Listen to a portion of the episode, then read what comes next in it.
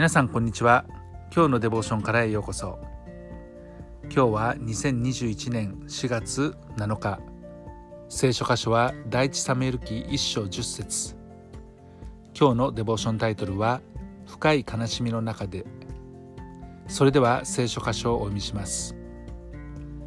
ハンナは心に深く悲しみ主に祈って激しく泣いた。私たちの人生にはいろいろなことが起こります。そして私たちは時にその出来事によって深い悲しみの中に置かれることがあります。ハンナの夫エルカナには2人の妻がありました。1人はハンナでもう1人はペニンナと言いました。ペニンナには子供がありましたけれどもハンナには子供がいませんでした。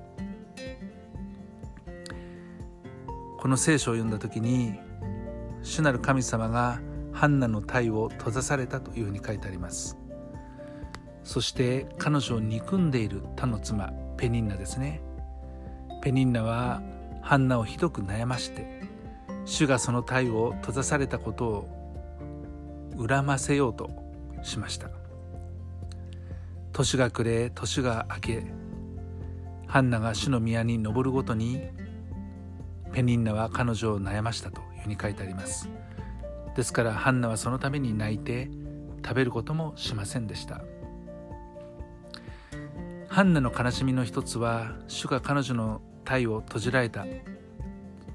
つまり不妊だったということにありましたけれども夫のもう一人の妻ペニンナには子供がいて自分にはいなかったということは余計辛い思いにさせることでした。さらにペニンナはハンナが不妊であることを理由にいろいろと悩ませそして恨むように仕向けそのようなひどい仕打ちを持って慰めるどころかいじめていたのです。ハンナは心に深く悲しみを覚え主に祈って激しく泣いたというふうに書いてあります。彼女がいた場所は神殿でした。神殿は主の家を象徴する場所です。ですからハンナは主の前で神様の前で自分の心にある深い悲しみを注ぎ出して祈っていたのです。私たちが深い悲しみの中に置かれる時食べ物も飲み物も喉を通らないでしょう。主の前に激しく泣いて祈ることしかできないかもしれません。私たちは無力さを覚え苦しくてたまらず絶望の淵に立たされた時私たちのことをよくご存知でいらっしゃる方に目を向けていくことができます。ハンナは自分の悩みを神殿の祭司エリに話すとエリは答えていました。安心していきなさい。どうかイスラエルの神があなたの求める願いを聞き届けられるように。そしてハンナは言いました。どうぞはしためにもあなたの前に恵みを得させてください。彼女はその場を去って食事をしその顔はもはや悲しげではなくなったと書いてあります。元気になったんですね。この一行は朝早く起きて主の前に礼拝しそしてラマにある家に帰っていった。エルカナは妻ハンナを知り主が彼女を顧みられたので彼女は身ごもりその時が巡ってきて男の子を産み私がこの子を主に求めたからだと言ってその子をサムエルと名付けたと書いてあります。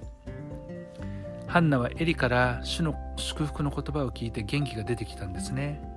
ですから彼女はその場を去って食事をしその顔にはもはや悲しげではなくなったというふうに記されています。神の恵みの言葉は私たちの心を元気にします。感謝のことに結果として主はハンナに男の子を授けられました。私たちは自分の心が深い悲しみに沈む時慰めと希望に満ちた言葉を聞きたいものです。なんと聖書には人の罪と悲しみそのことが記されていると同時に愛と希望のメッセージも記されています。ですから今日も主の恵みの言葉に耳を傾けていきましょう。愛する天の父様あなたは私たちが置かれている状況をよくご存知です。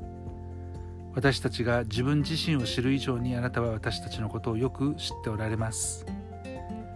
あなたは私の希望です。ありがとうございます。主イエス・キリストの皆によってアメン。今日も皆さんの歩みの上に神様の豊かな祝福がありますように。